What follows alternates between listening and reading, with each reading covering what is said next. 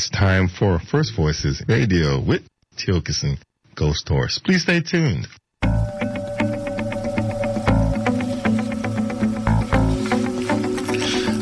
Land, air, and water. It's nature's law. First Voices Radio brings to you the basics of how not to violate the law and presents the voices of people experiencing the consequences of war against Mother Earth. We bring the awareness of a different paradigm to the airwaves as we shed the same old systematic paradigm that is killing Mother Earth. You can hear the perspective of indigenous peoples throughout the world and how they live with the law, land, air, and water. The voices of the original peoples. Our guests are from every continent on earth, endangered, unheard, and forbidden from being heard on mainstream and the neoliberal left airwaves, whether it is alternative or progressive radio.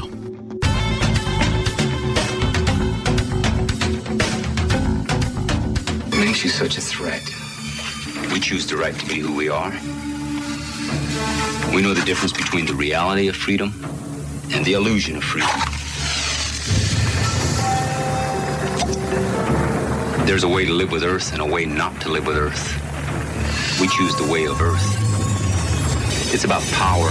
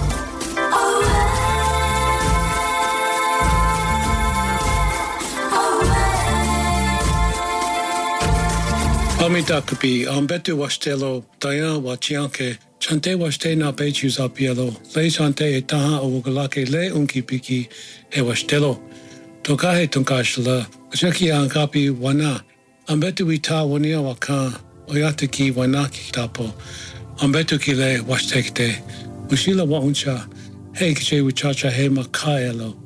Greetings and good day and welcome, my relatives. I shake your hands with a good heart. It's good for all of us to be here. Look to the forever ones and let's acknowledge them first and their relationship to all, the life giving force. We need to wake up to these relations. Today will be a good day. I'm here in a humble way. I'm a common, ordinary man of earth. You are listening to First Voices Radio, and I carry the name Tiokasin Ghosthorse sending you greetings and strength from the highlands of the Esopus, or temporarily called the Catskill Mountains, in the lands of the Munsee speaking Lenape. This is an all native hosted, all native produced First Voices Radio, and Liz Hill from the Red Lake Ojibwe Nation is a producer of First Voices Radio. Today we have a young man out in the Lower Sioux community in southwest Minnesota, and he is the industrial hemp construction manager of the Lower Sioux Hemp and Housing Project and his name is Danny Desjarlais. He uh, is in that area of southern Minnesota. It's, I'm really interested in how you got interested in hempcrete, Danny. But first of all, th- thank you and welcome to First Voices Radio. Yeah, thanks for having me. So, how did you get interested in hemp? From reading a little bit about you, you seemed to be interested, but somebody older than you was more was interested, and that that grabbed your interest to go to school and study. Yeah, so I've always been in the building trades. I was going to carpentry school to get a carpentry certificate with um, Minnesota West. And one of our elders from the community came and spoke. He was actually on tribal council at the time. He came and spoke to our class, to our carpentry class, about hempcrete. Um, I had only, you know, heard about it or read about it. Um, just vaguely, but I, he's always kind of been pushing for growing hemp and processing hemp, and he's always wanted to, at the, in the end, build with hemp, you know, and build houses for our community members. And so he came and spoke and yeah, piqued my interest. I started asking him questions after um, after his presentation, and yeah, kind of just snowballed from there. He took me to Austin, Texas, to a U.S. Hemp Building Summit. I got to see all the current projects and projects that were underway in the United States. Since it being such a new product in the U.S., um, I didn't think there was actually things being built in the United States and seeing all these projects that were already being built or that have had already been finished, it really opened my eyes that, that this was a real building material. You know, it wasn't just like an oddity or just something that people talk about. So it was a real industry and, you know, real projects going on. And so it was, it was real eye opening. My interest just kept going from there, I guess. And I keep, um, you know, doing my own research because there there are a lot of claims in the hemp building industry that me being a conventional builder, I was a skeptic at first. And so I started doing my own research and I would actually even disagree with some of the things people would, would say. But then working with the material, I found out I was wrong every time. The hempcrete really does perform the way they claim it to perform. Mm-hmm. You know? Before we get into the material part of it, could you explain this concept of seed to wall? Yeah, so that is um, that has always been our elder, our tribal councilman Earl Pendleton. That's been his his vision, you know, or his is to cre- create the entire business um, all for ourselves, a closed loop business model Whereas we take the seed, we we grow the hemp, we um, harvest the hemp, we process the hemp, and then we take the material and we build houses with it. And so basically, we are controlling the entire project from seed all the way until the wall is finished, until somebody's living in it. And so it's mm-hmm. an entire closed loop business model where it's fully integrated within the community, where it's all tribal members that are working. You know, we didn't have to hire outside of the community for these projects. Our farmer is a tribal member. Our um, processing facility is going to be ran by tribal members, and the people working inside of that will be tri- tribal members. The construction crew that I run, we're all tribal members. And so it's been really great to to be able to see it from seed to wall and and knowing that it's all community members that are doing it and then we get to in the end have community members living in these houses oh and that's a great idea. I'm thinking about the stereotypical american mind would think it's one of those rainbow tribe. It's one of those hippie things from way back in the 60s and 70s and you know what's that got to do with this this hard-nosed northern plains native people who have to go through severe weather, tornadoes and hail. What are the benefits of growing hemp and you know that material? Has it really been tried in that area of southern Minnesota? So as far as building with it, um, there there aren't any houses in Minnesota. The houses, the three that we finished this year, are the the only three that I know of that are finished hempcrete structures in the state. And so we're excited to see what the testings, um, what the results will be. Um, you know, we get the most extremes here in Minnesota with the cold and then also with the hot and hu- humid weather. So it'll be really interesting to see the numbers come out. There are quite a few people in Minnesota growing now. Same with in the Dakotas, which is kind of a similar climate, I guess. And so the benefits to answer the question, what the benefits of growing hemp is, um, not just in our region, but in any region, is that it sequesters so much carbon, you know, a lot more carbon than trees per acre. And it only takes, you know, 90 to 120 days for you to have a finished product, whereas you have to, you know, wait years, 20 years for, for trees to, to harvest, to be mature. And so that's one of the main benefits of growing hemp is just that it cuts down on the tree consumption. It also helps with the soil, you know, and so the, the farmers that have been growing it, they add it to their crop rotations and they've all said the year that they grow hemp on it, the next year, whatever crop they grow grows a lot better, you know. And so the, the roots from a hemp plant, they dig a lot deeper than corn or soybeans. And so getting that into your crop rotation, these roots get to get down a lot deeper and pull a lot of the nutrients to the topsoil that that typically doesn't get pulled up if you're if you're only doing soybean and a corn rotation, which we typically do up here in Minnesota that's one of the benefits of just growing it, just just for the fact of the, the amount of carbon that it sequesters while growing and the short um, life that it takes to grow at the short amount of time, along with the cleaning of the soil. I mean, those are those are all really big.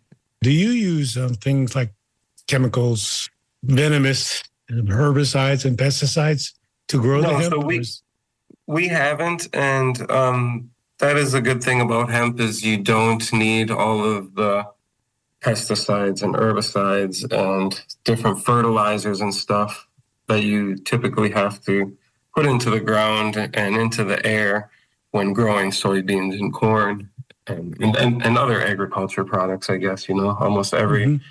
Everything that we grow in the united states we use all of these um, chemicals and pesticides and stuff you know we, we kind of gotten away from the natural products. And so hemp is a natural pro- product that can clean the soil um, without having to, you know, add all these these hazardous chemicals. The ideas that you have in a long term, and hopefully this works out that way. The things that you provide to to make the walls and the, the hemp that that you grow there, there has to be a some. And I'm just assuming this, um, Danny, is um, that there has to be some ingredient or some input by and you, you, mentioned an elder but more traditional ideas and i'm not too sure whether you have ceremony or what do you do with with the hemp that comes from the earth and is it traditionally harvested i don't know i'm just asking this question yeah so um as far as the growing side i'm I'm not the farmer, and so I don't know exactly what they do when they plant it and when they when they harvest it. I do know that is one of our kind of the choke points is finding the right the right seeds to use for our soil, when to actually plant and when to harvest. So I think adding a little bit of maybe we do need to do some type of um, ceremonies. Well, you know, when when we are planting and when we are harvesting. Mm-hmm. I know we've kind of gotten away from our traditional ways here in our community. Uh, mm-hmm. It's been stripped from us. You know, it, it's technically the Dakota are still exiled from the state of Minnesota, and so mm-hmm. it's it's been illegal. You know, now we we do start to practice our our our traditions but we've gotten so far away from it that I, I think it would be um, it would be good to get back to that. I think uh, I think that would be a good way to to help our um, our harvest. Yeah, this is great. That's good news. Just just mm-hmm. that you know mm-hmm. the idea of it hemp itself and describing the richness that it creates in the soil. I think this is this is great that you're doing this. This concept, this innovation you know, innovating with tradition too would be something else. Um, but no, um, is there is there anything to do? You said you already built some structures already, um, and are there for like low, lower housing people, lower lower income people? Yeah, and so typically a hempcrete house is for people that are building their forever homes, or you know, it's it's for a rich couple that's um, that has a lot of money, you know, I guess. And so we don't have a lot of members in our community that can afford houses like that. And so we still wanted to be able to build houses that they can afford, but that were healthier homes for them to live in and um, longer lasting homes and just better better overall quality homes for them to live in, but still to afford them, you know. And so yeah what we did was wasn't typical in the hempcrete industry or in the hempcrete building world. Most of these structures that, well, all the structures I've seen are, are basically, you know, for, for rich people or people that that can't afford it um, wouldn't wouldn't be able to even live in these these type of houses. And so that that was our goal, and I think we succeeded on that. Um, we were we actually came in underpriced of what a conventional build of the same size house would have been because we didn't have to subcontract out any of the work. Everything was done in house by our community members. And so, like typically, the, the cost of a hempcrete house they say is anywhere from twenty to thirty percent more expensive than a conventional build. But that was when everything was getting imported. You know, now you don't have to import all the materials, and even then, you know, if you're doing all the work and you have all the training in house, you don't have to hire all these experts and everything after it's, you know, we've already done that work. We've already hired the experts and paid those dues. And so now that we've already done that, now any of the builds in the future, you know, those costs will be eliminated and it's only going to get cheaper going forward. I think it was a success in these first pilot builds, but it's only going to get better. You know, the guys that we have on the crew. They got hired on less than seven months ago. We're we're a new team, and we've already built three structures together, and they've done a lot of learning in those seven months. We we all have together. You know, we've we've hired different experts from around the country to come and help us in different parts, and so the tribe and our leadership has really invested. I think we're going to be able to continue to succeed because of that. You know, because we did that on this pilot project and we're only going to get better. Yeah, I'm just thinking, looking at the reading about the quality, you know, how it is, uh, additionally, it is hempcrete, right? Is is like fire resistant. We, of course, the air quality inside yeah. that home, living living in a plant is basically what a tree is, but yet this seems to be more cleaning because of the fact of what it does with the earth and it's it's um as you said, the growing period is shorter than a tree. Talk a little bit about the qualities, like I said, fire resistant. I know that much. Would you tell us the other qualities? Yeah, so hempcrete, um, the word itself is a little misleading.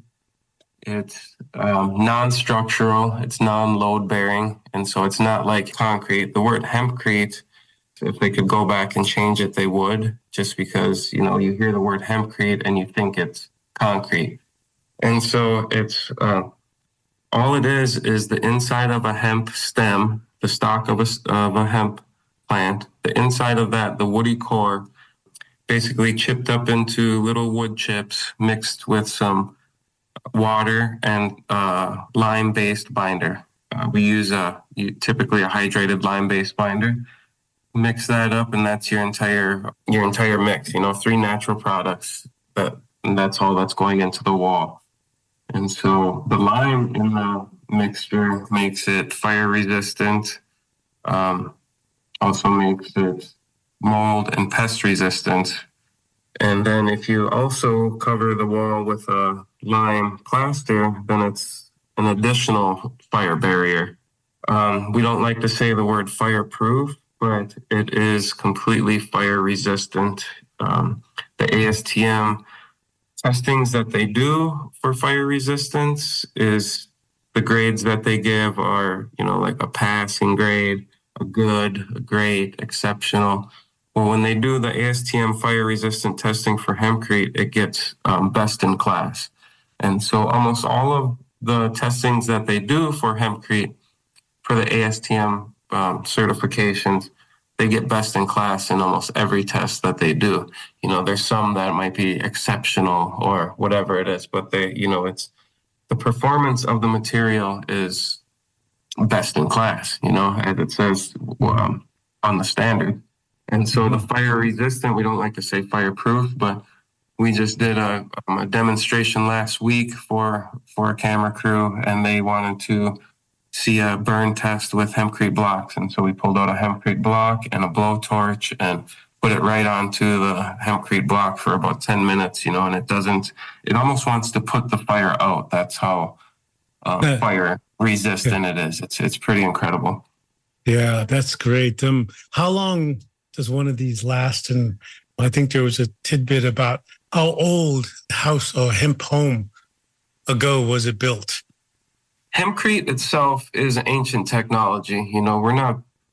There's a bridge that I think was built in sixth century, what is now France, but at the time was Gaul, and it's the pillars of this bridge are still standing, and this this bridge is still in use today. And the pillars of this bridge, there's hempcrete. And there's also these caves that are 1500 years old that have hemp lime on the interior, um, basically plastered onto the interior of these caves that are still good till this day. The longevity is it petrifies over time with the lime in the mixture. The lime, when it mixed with the water, it wants to turn back to limestone. And so over the once you make the mixture over the next hundred years or so, it continues to petrify. And while it's petrifying, it's actually sequestering carbon out of the air as well. Long as a house, I guess we don't know here in America because we just started building them in America. But in France, I know they've been building them since the 90s.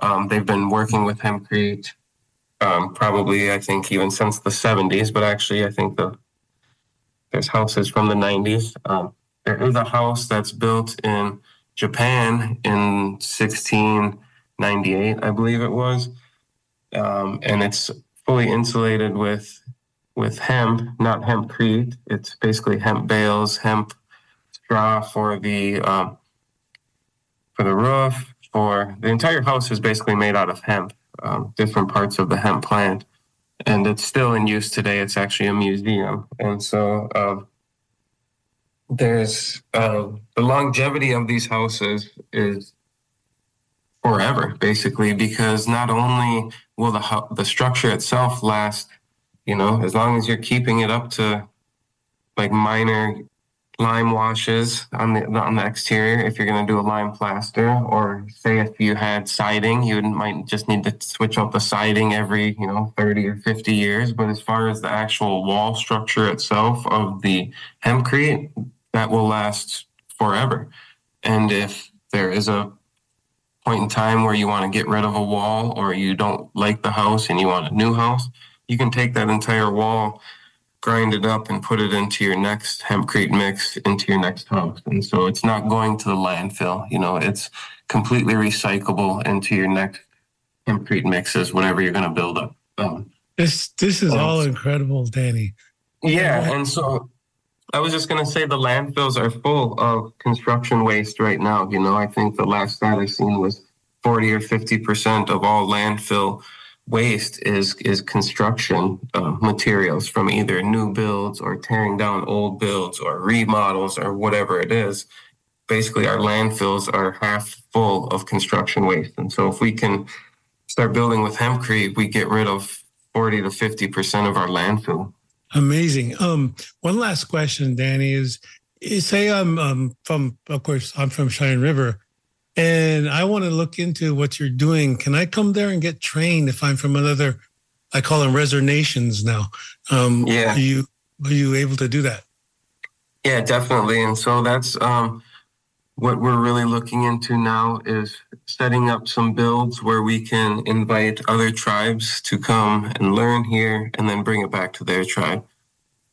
Um, I think it's a perfect blueprint. I think Earl is a true visionary for what he'd seen for the past 12 years. Uh, Earl who? Or who's Earl, Earl Pendleton? Earl Pendleton, sorry. He's the, yeah. the this is all his fault, you know. This is uh, all his doing. Yeah. So okay. I think he really is a true visionary to be able to see, you know, 12 years ago that this is such a big thing of what it is, you know, and the opportunities here for all of us here for jobs and for housing now I think it yes. is the perfect perfect blueprint for any any community, you know, especially a tribal community. We're not doing anything special. We're not reinventing anything. You can Google anything that we're doing, but it's just the fact that we're actually doing it is the special part.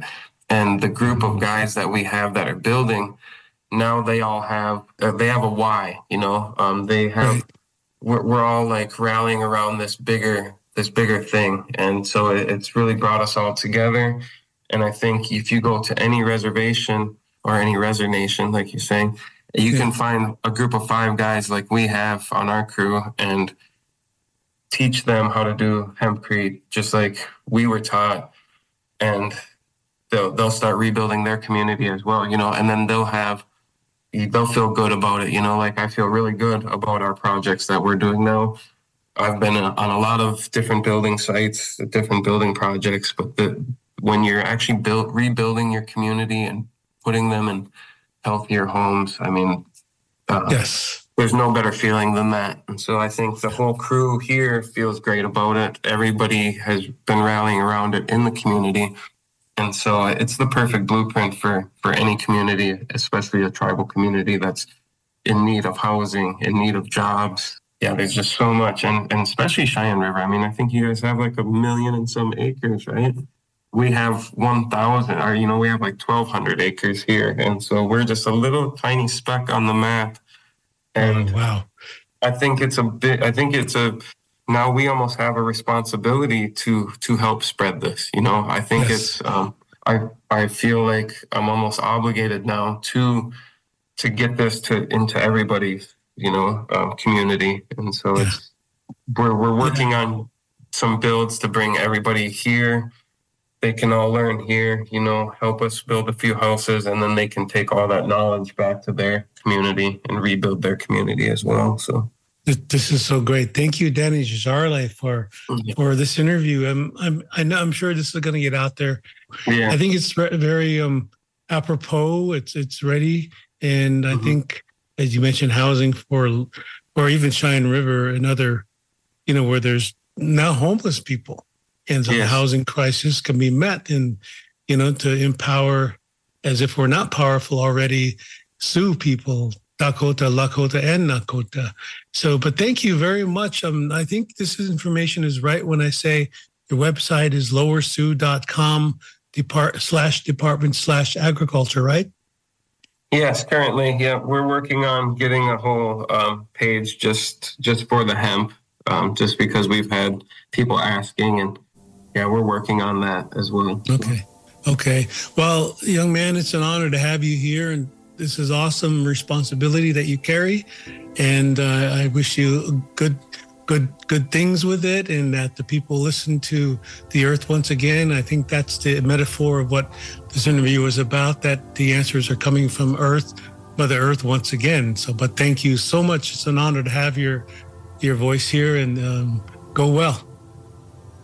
Yeah, I appreciate it too, and I think it, I think it's also good to say. Um, you know, like we are the original caretakers of this land, you know, being indigenous, that's really what it means. You're, you're, that's your, that's your traditional land. This is where you're traditionally supposed to be taking care of this land. And so going back to that, you know, I think it, it is a big full circle. You know, we were taking, we've gone so far away from taking care of Mother Earth that it's, it's like a full circle moment all coming back to that, you know.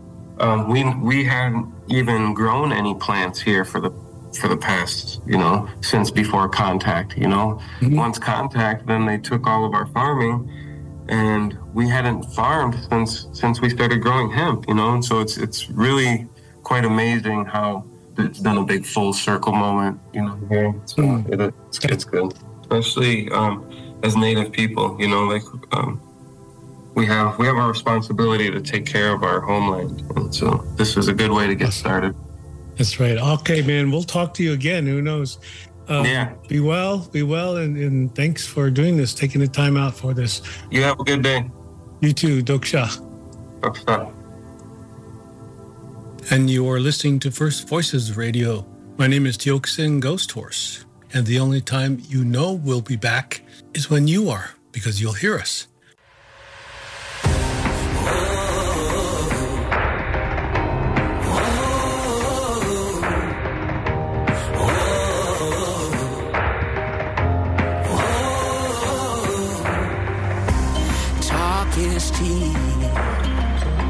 but words cut deep. We gotta take a stand and fight in hand in hand. Hide behind your lies and your disguise. It starts with you and I to keep the love alive. You gotta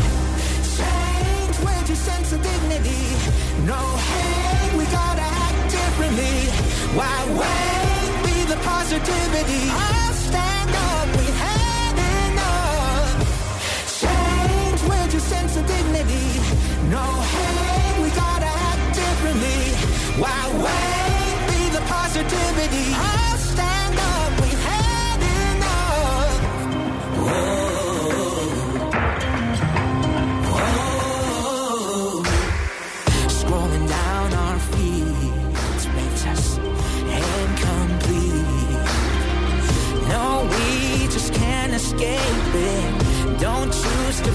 the simulation. Worth more than what the people saying. Ignore toxic manipulation. Don't be fooled by everyone behind the scenes. All this pain just makes me wanna scream. You gotta change with your sense of dignity. No hate, we gotta act differently. Why wait?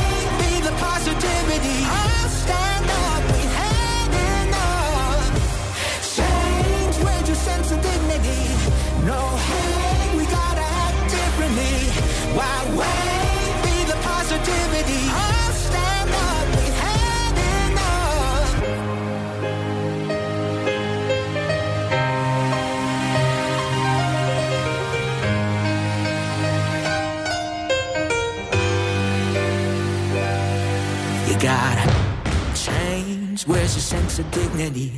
No, hey, we gotta act differently. Why wait? Be the positivity. All stand up. We had enough.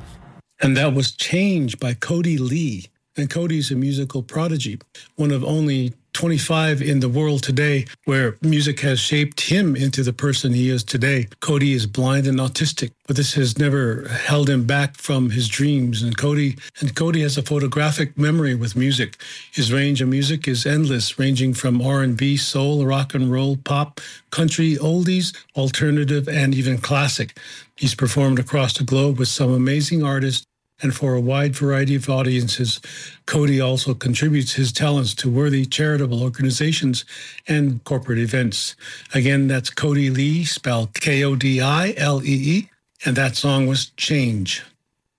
And welcome back to First Voices Radio. My name is Tiokasin Ghosthorse.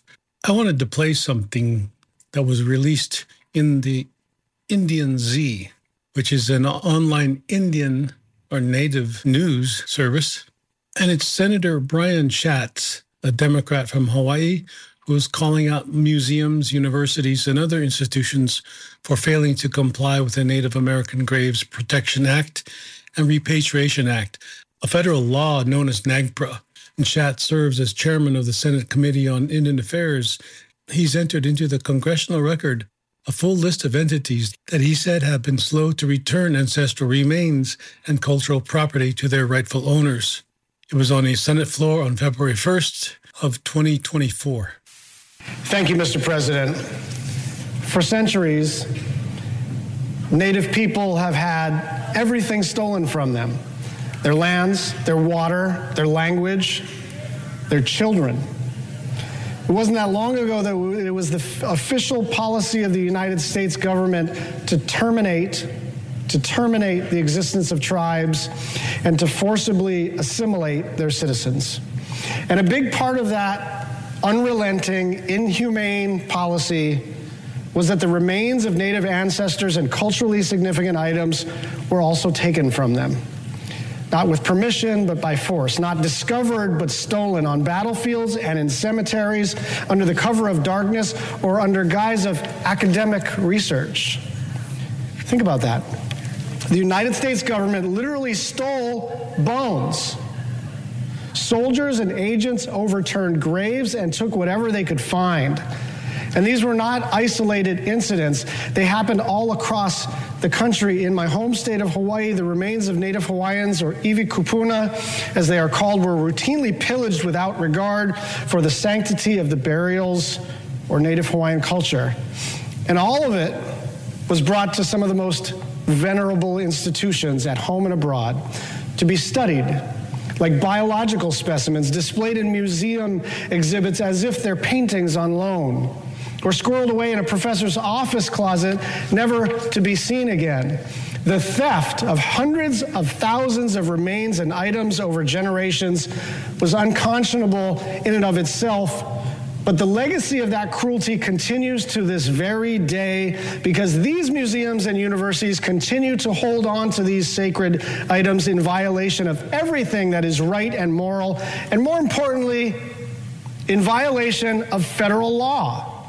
To remedy this injustice, Congress passed the Native American Graves Protection and Repatriation Act, or NAGPRA, in 1990. It required museums and universities to quickly return the remains and the items that they were holding that belonged to Native Hawaiians, Alaska Natives, and American Indians.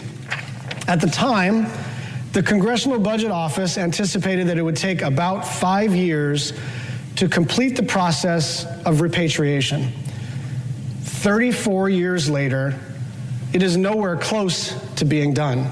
In fact, experts recently estimated that at the current rate, it may take up to 70 more years to complete the process. Why? Why? Because these institutions, all otherwise well respected and sought after, have done everything in their power to obstruct and obfuscate when confronted about their collections. They act as if this is some sort of impossible task, either administratively or in determining the lineage or provenance of an item. They purposely miscategorize items as quote unquote culturally unidentifiable. Culturally unidentifiable. They engage with native communities as little as possible. They quote unquote borrow collections from one another so they can never actually be the owner responsible for them. And maybe the most outrageous of all excuses, they claim that tribes and native groups lack the ability to take care of their own things, lack the ability to take care of their own items of cultural patrimony, bones stolen from graves. This smells of the worst kind of colonialism with a thin veneer of progressive ideology and verbiage. University provosts and presidents can do all of the land acknowledgments that they want. They can post lengthy statements about equity on their websites and champion, champion any number of progressive causes, but that rings hollow when they are at the same time clinging on to vast collections of stolen items because of a perverse, patronizing sense of ownership. This is not morally ambiguous. There's nothing to ponder here. The fact is, these items do not belong in museums and universities or to science or academia. They belong to the native people from which they came which is why the Committee on Indian Affairs, where I'm chair, held an oversight hearing on this issue almost two years ago and demanded explanations from the foremost offenders about their delays in repatriating these items. They are located all over the country. Ohio History Connection, the Illinois State Museum, Harvard University, the University of California, Berkeley, and Indiana University. Together, these five institutions still hold at least 30,000 native ancestral remains. These institutions have been responsive, and many have accelerated their repatriation efforts since. Earlier this month, Harvard, which has the third largest collection of these items in the country, pledged to cover the travel expenses of Native leaders to facilitate the repatriation process. Other museums, including the American Museum of Natural History and the Field Museum, have recently announced steps to finally comply with the federal law.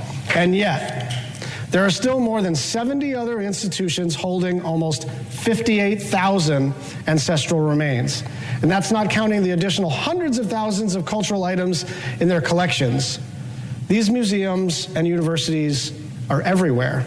The University of Tennessee, the University of Kentucky, the University of Alabama, the University of Arizona, the University of Florida, the University of Missouri Columbia, the University of Oklahoma, the Center for American Archaeology in Illinois, the University of Texas at Austin, the Milwaukee Public Museum, and so on. This is just a small sample, and I will enter the full list into the record. But the point is this we're not done, our work is not over. These are the supposedly liberal institutions who have no problem parroting whatever progressive expression is in vogue, and yet at the same time, they continue a colonial project against the explicit and repeated wishes of Native people.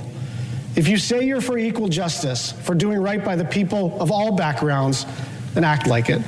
Return these remains and items to the Native people they belong to all along. Some of the challenges when it comes to addressing past injustices in American history can seem so big as to be totally overwhelming. Where do you start? But this is not one of them. Returning these items matters, and the good news is it's immediately doable. But doable only if we collectively agree that getting this right is a necessary condition for justice to be restored. Doing this alone will not right past wrongs or somehow erase a long and brutal history of injustice. Of course it won't. Native people still need money for water and electricity and health care. They still, as ever, need the unimpeded right to self determination. But the least we can do, and I mean that, the least we can do, is enable them to tell their own stories and to define themselves for themselves to the rest of the world. Give the items back. Comply with federal law. Hurry. Devote resources to this. Demonstrate in three dimensions that you care about the values that you espouse. Mr. President, I ask unanimous consent that my full remarks be entered into the record. Without objection. And the list of uh, institutions in possession of the unrepatriated remains also be submitted to the record. Without objection. Thank you, Mr. President.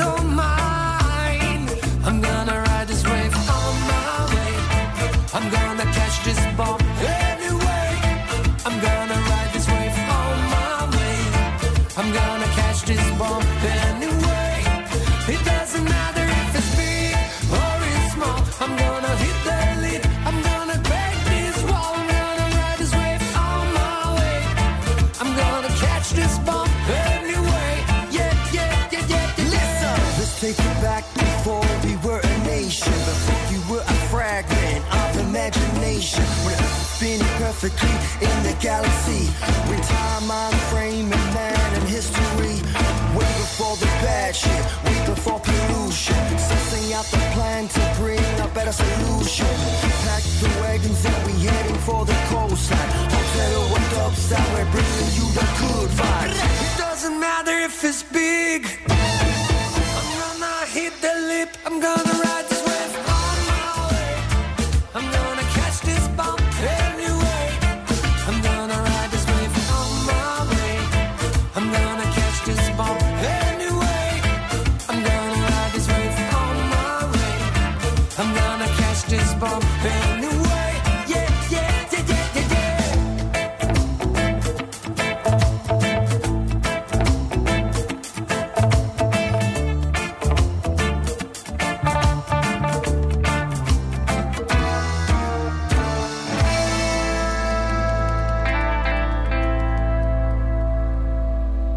Bruci Jordan with Raglan, and before that, Osage Oil Boom by Robbie Robertson, the late Robbie Robertson, from the movie score Killers of the Flower Moon.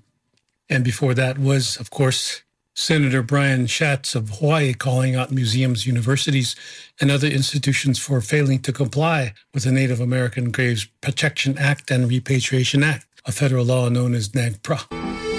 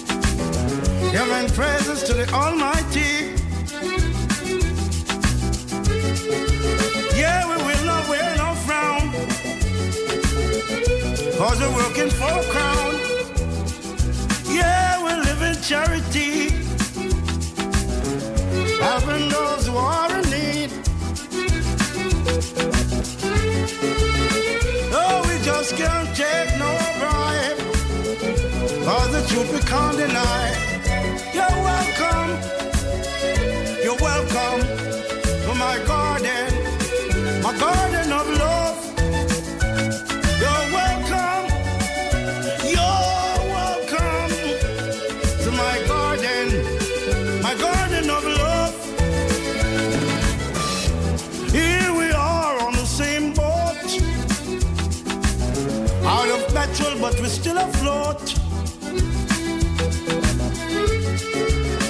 Now we got to do our best, and Jaja will do the rest.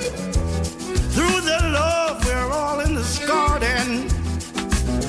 Seeds of love we should be planting.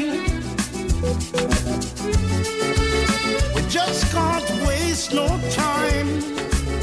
Time's to last a smile, you can't rewind. You're welcome.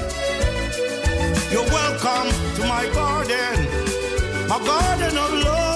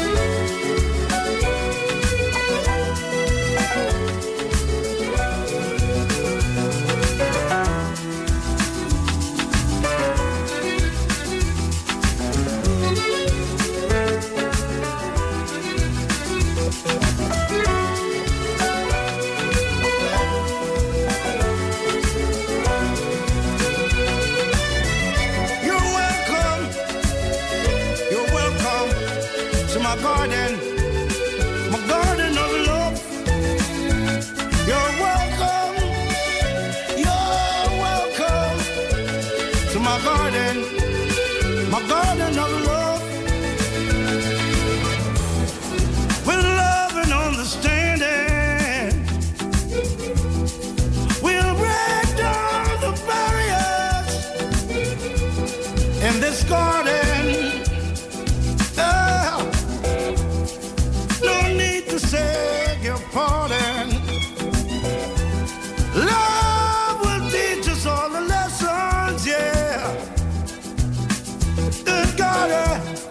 Winston McAnuff and Fixi.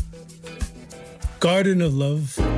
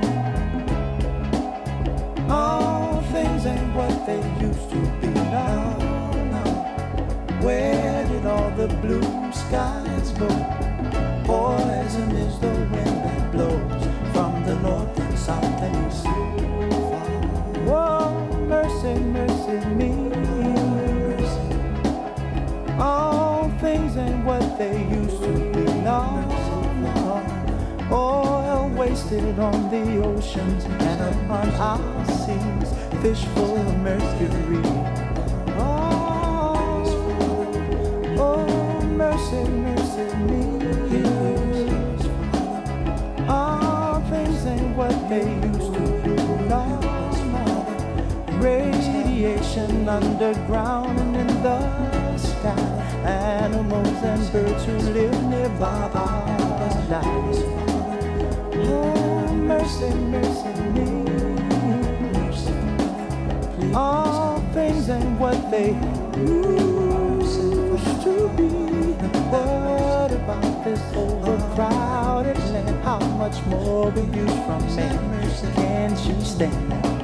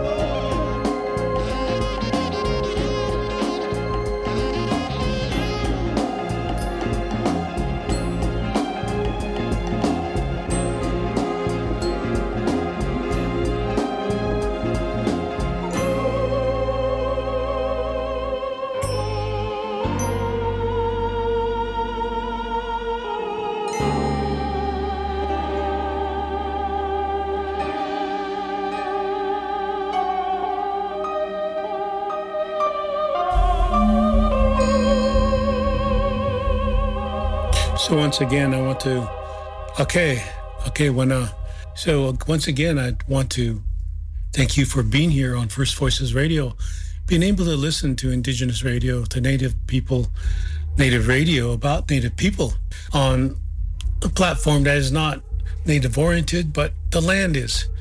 So we have a lot of deep thinking to do, and it's time to stop snorkeling and dive deeper.